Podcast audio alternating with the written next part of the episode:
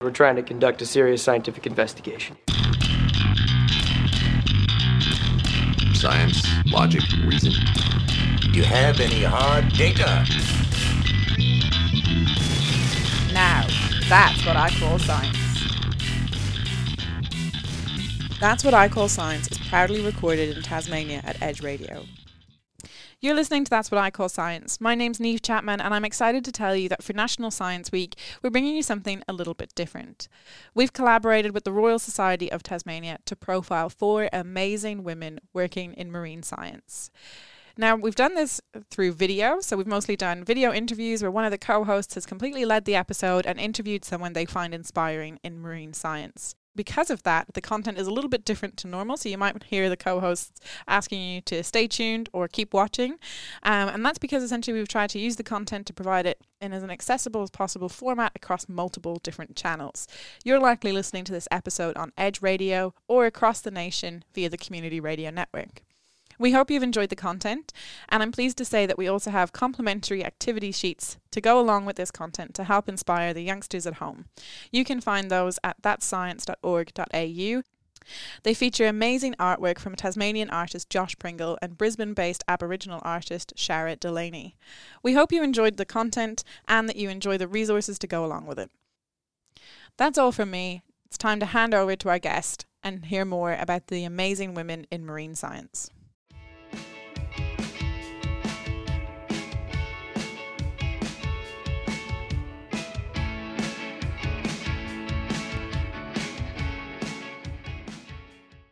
I would like to acknowledge the traditional owners of the land on which we were gathering today, the Palawa people.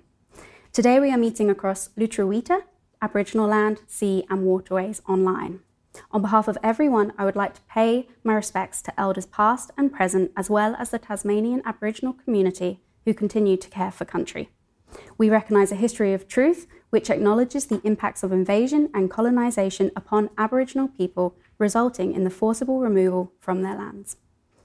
We stand for a future that profoundly respects and acknowledges Aboriginal perspectives, culture, language, and history, and a continued effort to fight for Aboriginal justice and rights, paving the way for a strong future. Hi, and welcome to Working on Water, a collaborative project between That's What I Call Science and the Royal Society of Tasmania for National Science Week 2020. Today, I'm joined with Claire Butler from Marine Solutions, and we'll be discussing her current role and her experiences in the field. For Science Week, we will be interviewing four women that work in marine science and seeing what their role means to them. Hi, Claire. Thanks for coming in today. No problem. It's great to be here. To start off with, could you give us an overview of what you do at Marine Solutions? Uh, so, at Marine Solutions, um, I'm working in marine consulting.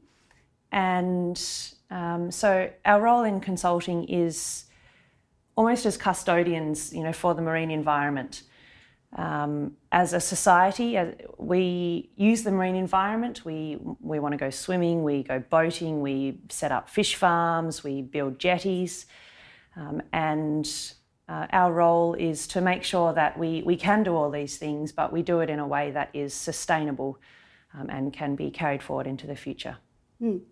So at Marine Solutions, do you have any specific projects that you're working on at the moment? Yeah, we have a lot of projects. Yeah. some of them are really short, um, and some of them are also ongoing over um, uh, a longer amount of time. Um, one, one that I'm working on at the moment, um, there's um, a company that is trying to set up uh, a seaweed farm um, to farm a species of algae that uh, stops cows farting methane. um, it's actually it's a really interesting project, um, and I think it has some really exciting implications in terms of uh, global warming, mm-hmm. um, because uh, you know livestock and you know the Australian dairy industry you know contributes mm-hmm. I think uh, I can't remember the stats quite. It's something like fourteen percent um, of Australia's greenhouse emissions. Mm. I might have that wrong though. wow. So, in terms of your role in that process, how do marine solutions fit into solving a way that the algae can then help with the methane emissions? Well, the role of Marine Solutions um, in this particular project, uh, we've sort of we've been brought on to uh, help in uh, the application process. Um, you know, setting up a marine farm of any sort involves you know you've got to get a lot of licenses, mm. and um, you know it might involve some environmental monitoring, um, and you know you've got to you know write up uh, you know species biological assessments um, and uh, these sorts of things.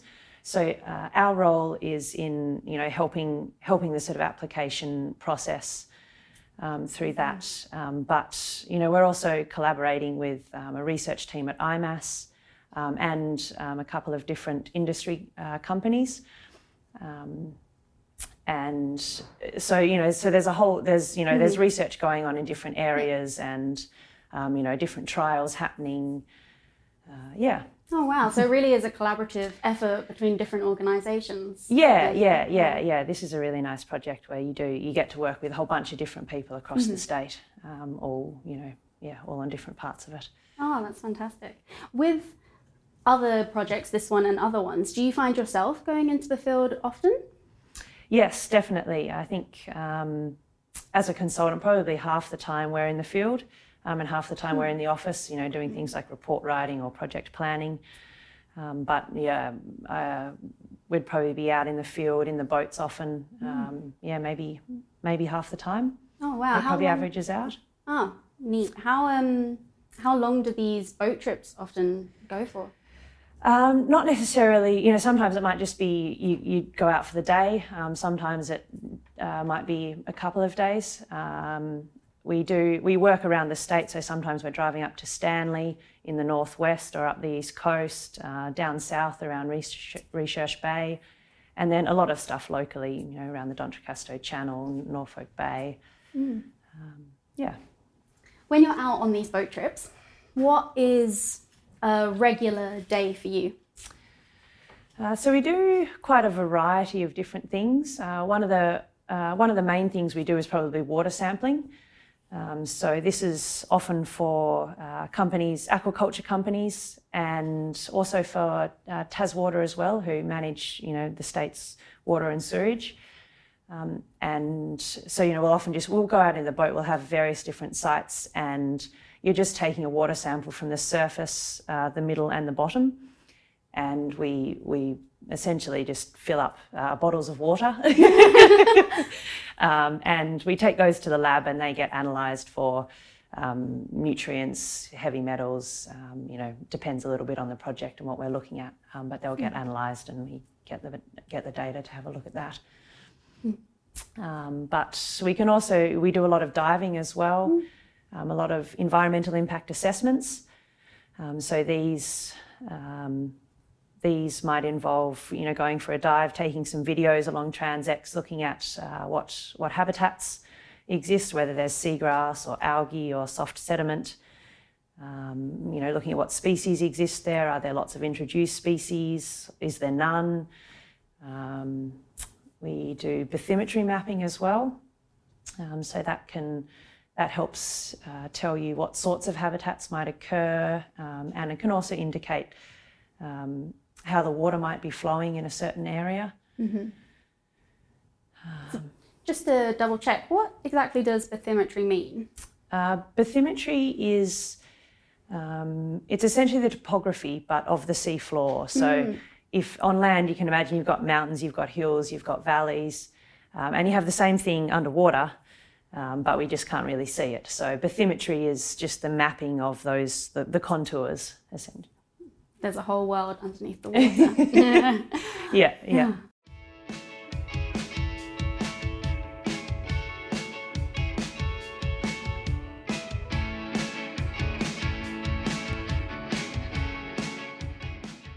Wow, so your work sounds incredibly varied. Could you tell me about any particular amazing experiences that you've had?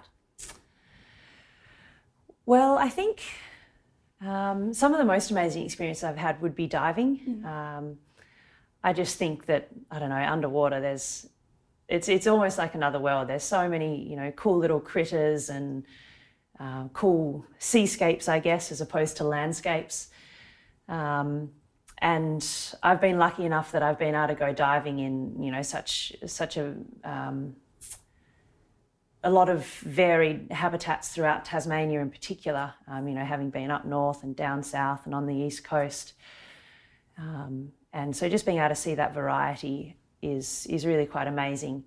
I do think, you know, over the years of diving, there is, you know, sometimes you do kind of have a bit of a a conflict. You sort of see these really lovely, you know, pristine habitats, and then you'll, you know, you'll see another area that has, you know, potentially been degraded just through human use or um, even just you, you, can see the impact of, of climate change sometimes, um, particularly on the east coast. I remember uh, one dive that I did um, in an urchin barren, and you know we sort of we dropped down underwater, and it was just it was literally just a bare boulder field, and you know having having been in you know lush kelp forests all these fish and invertebrates and colours and then just in this yeah mm. bare boulder field um, it does it does make you mm. you can't you can't help but be sad sometimes mm. does it give you a strong emotional drive towards your work that you know that you're making a difference and helping things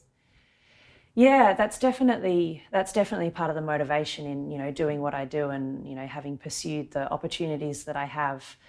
Um, I think it's really important that we that we look after what we've got, um, and yeah, so that's you know in consulting it's certainly a good way to do it. You know we're not going to stop using the marine environment, so I think that if we can work out ways to do to do so in a sustainable way, then I think that's uh, a real positive. Mm.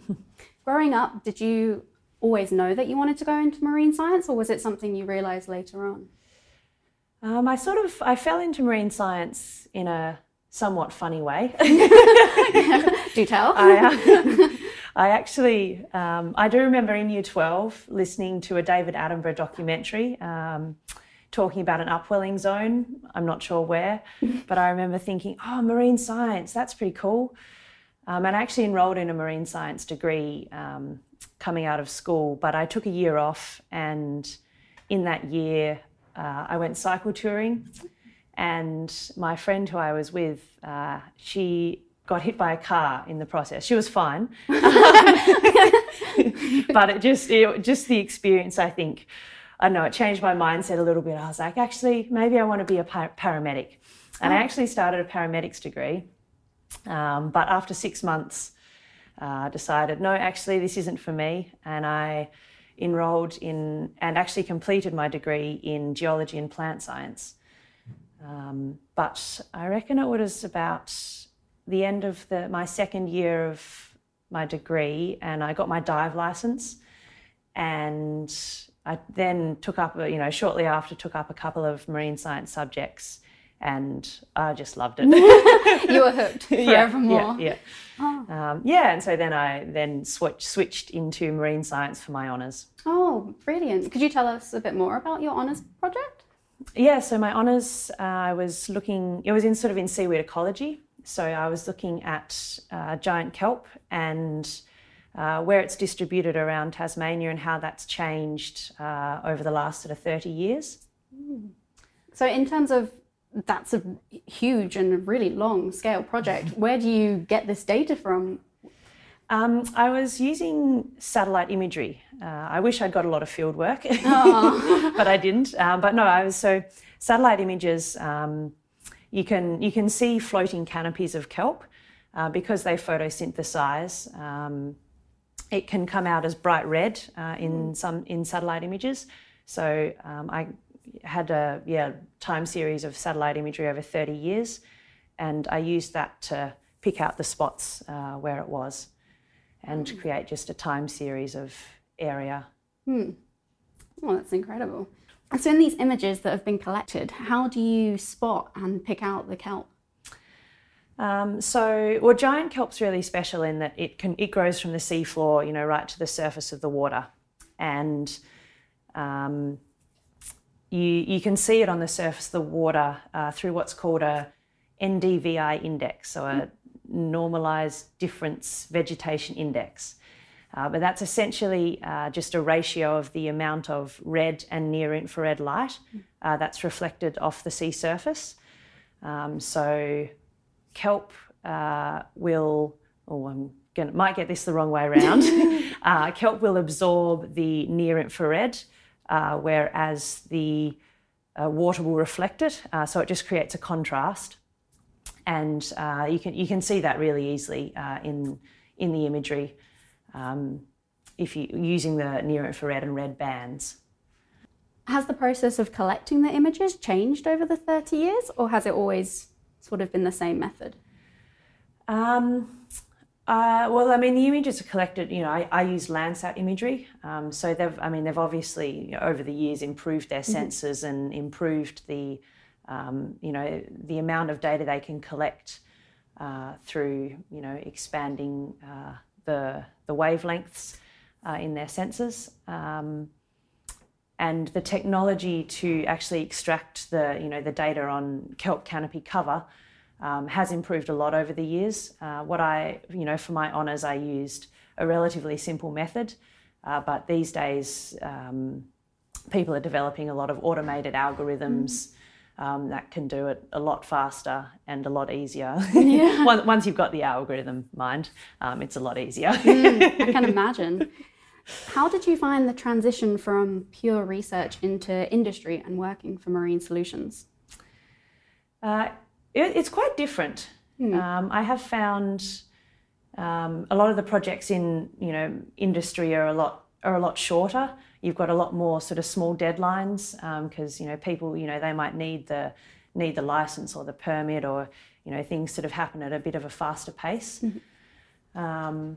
but a lot of the um, you know, the sort of the scientific way of thinking and, you know, the processes that you learn, you know, through, or that I learned through sort of academia and research assistant positions can can be transferred over.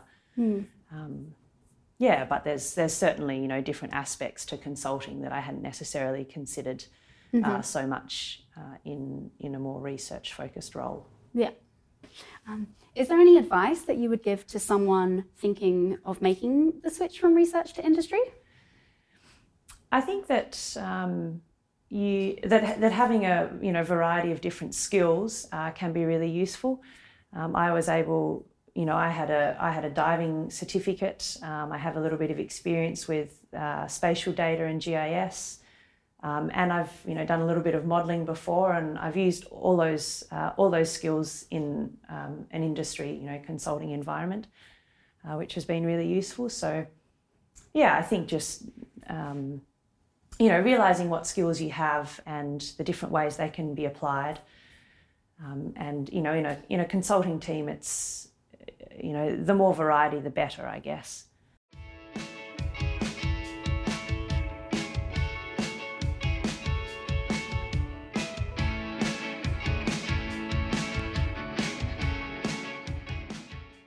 having grown up in Tasmania, which is an island with such incredible access to, as you said, water sports and fishing and so on, how do you think being Tasmanian affected your future career in marine science? Well, I, I certainly think you know being in Tasmania gave me uh, the, I guess, a passion for the outdoors, mm. um, and you know a love for nature, and you sort of anything you love, you want to look after. Um, so I think that that's certainly you know part of the reason that I have ended up in a scientific career, um, and I think you know I think Tassie's a, uh, Tassie's a really great spot for mm. marine science. We've got you know we've got in terms of research institutions, there's IMAS, CSIRO, uh, the Australian Antarctic Division, and we've got you know so many uh, industry companies as well, um, all you know doing using the marine environment. Um, so there's there's a really great community, and I think just because it's uh, a little bit, you know, it's it's it's small compared to mm-hmm. a lot mm-hmm. of places, um, you get to know everyone. Um, and you get to work with everyone, and it's sort of it, you know you can bring all these different aspects into you know just a single project. And I think having that diversity um, and knowing you know the people you're working with so well, um, I think it creates a really nice environment mm-hmm. uh, to be working in, which which certainly helps in in any job. Mm, definitely. and the work that's done here in Tasmania, it has such huge relevance both locally and internationally as well. Yeah, definitely. Um, I think what a lot of the stuff we do here um, is is very relevant worldwide. Um, Tassie, I mean, in terms of climate change, well, I won't say we're lucky, um, but we have we have a really a nice spot to be studying in because you know our waters off the east coast in particular are warming, you know, at uh, about four times the global average.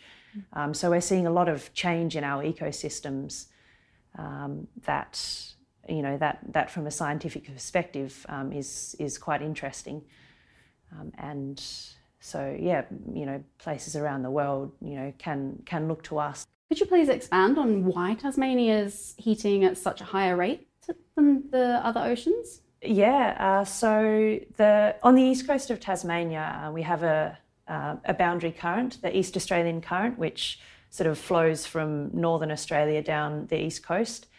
And um, as a result of climate change and you know changes to atmospheric circulation um, affecting ocean circulation, then the East Australian current is sort of penetrating further and further south. So um, you know the result of this is that yeah the waters off Tassie are warming at a much faster rate than some other regions mm. around the world. Mm. Am I right in thinking the East Australian current was the one in Finding Nemo as well? yeah, yeah, with yeah, the yeah. turtles. Oh, That's the one. now, looking at your career as a whole so far, have you found being a woman in particular has raised any different challenges or any sort of obstacles that you've needed to come up against? Um, I think I've been pretty lucky uh, in my career so far. I don't feel that I've been uh, disadvantaged in any way by being a woman. Um, I certainly know, um, you know, I've certainly heard of some experiences. I mean, I think it is a shame that uh, there aren't so many women high up mm. in the high, higher levels of science because you know, coming through, you certainly notice that, you know, a lot of the time all your supervisors or something might be male. Mm. And I think it's really important to have females in those roles, um, you know, just for diversity and to give different people to look up to. Um, and it's certainly a difficult, you know, I guess scientific circles can be a bit difficult to navigate sometimes. Uh, and yeah, I think you know having that diversity is is really important. Mm-hmm. Did you have any role models when you were going through university or even school? Because you mentioned David Attenborough, but was there anyone perhaps we all wish we knew David Attenborough, let's be honest. Uh, but do you, do you have anyone in close contact that really helped you through? Um, I've had uh, a lot of a lot of good support in terms of um, some of the, the, the supervisors and um, mentors I've had around me. Um, I think probably in particular, I mean, I'm looking at role models. Um, I think I've found a lot of, you know, a lot of my support has uh, come from the friends and peers around me in science. Mm-hmm. and I think uh, learning with them and, you know, learning from their experiences and being able to talk to them um, has, has helped me a lot. Mm-hmm. Mm. That's definitely a big drive towards being open with your struggles, especially in academia. Yeah. yeah. Would you say the same is it's the same in industry as well? In you really need to be honest when you're having a problem. Mm. Yeah, definitely. I mm-hmm. think um, if you're, you know, at any point in time, if you're working with a team, um, you know, if you're struggling with, you know, something, whatever it is, it might be something to do with work or even in your personal life. I think it's really important to be able to be open about that. Mm. Um, but and and you know I, am lucky enough you know particularly in my job at the moment it's a really supportive environment and so you know if anything comes up if you're struggling with you know how to plan a project or you don't know what you know there's there's always someone there mm. uh, to be able to talk to about it oh that's so brilliant to have that support network. Yeah yeah. has there been a particular result uh, that you've had from analysis or a fieldwork moment that you would say that was so far your favourite moment from working in marine science? Oh, I think, oh, I think one of the uh, maybe one of the um, ones that comes to mind is you know after having done all the analysis of satellite imagery, You know, so I've stared at all these images and you know drawn circles around kelp beds for weeks and weeks and weeks on end. and finally, at the end of that, once you sort of you've got all your numbers and you can put it in a spreadsheet and you can you, you plot that first figure of you know area of kelp through time. Um, that was certainly a good one. Ah, all the work well, paid yeah, off. yeah. the you end. sort of you see your result and you're like, oh, you know, I, ha- I have done something. yeah, that sense of achievement. And, Yeah, Ah, yeah, yeah. fantastic. Oh. Thank you so much for coming in today, Claire. It's been really brilliant talking with you. no problem. Thanks for having me. It was great. And thank you for watching. If you are interested in That's What I Call Science or the Royal Society of Tasmania, please head to our social media channels to check us out. Thanks and goodbye.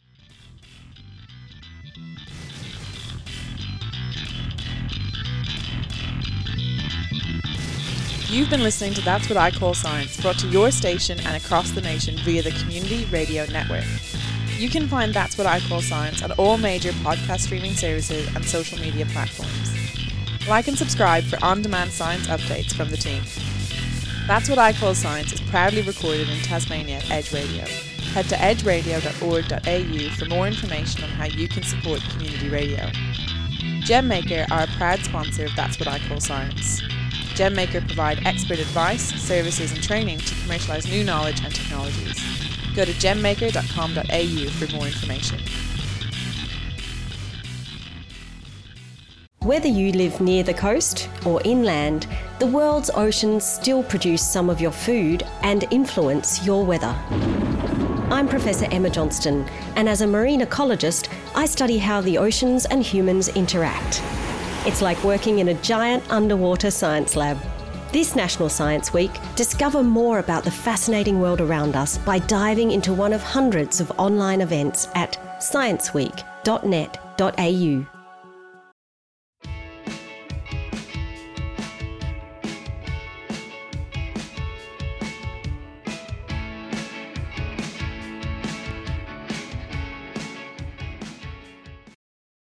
G'day, it's Costa here. Did you know that when you smell a fragrant flower, you might actually be smelling its reproductive organs? And that some plants can be female one day and male the next? And did you also know that plants reproduce from a distance and sometimes use us to do it? Fascinating stuff.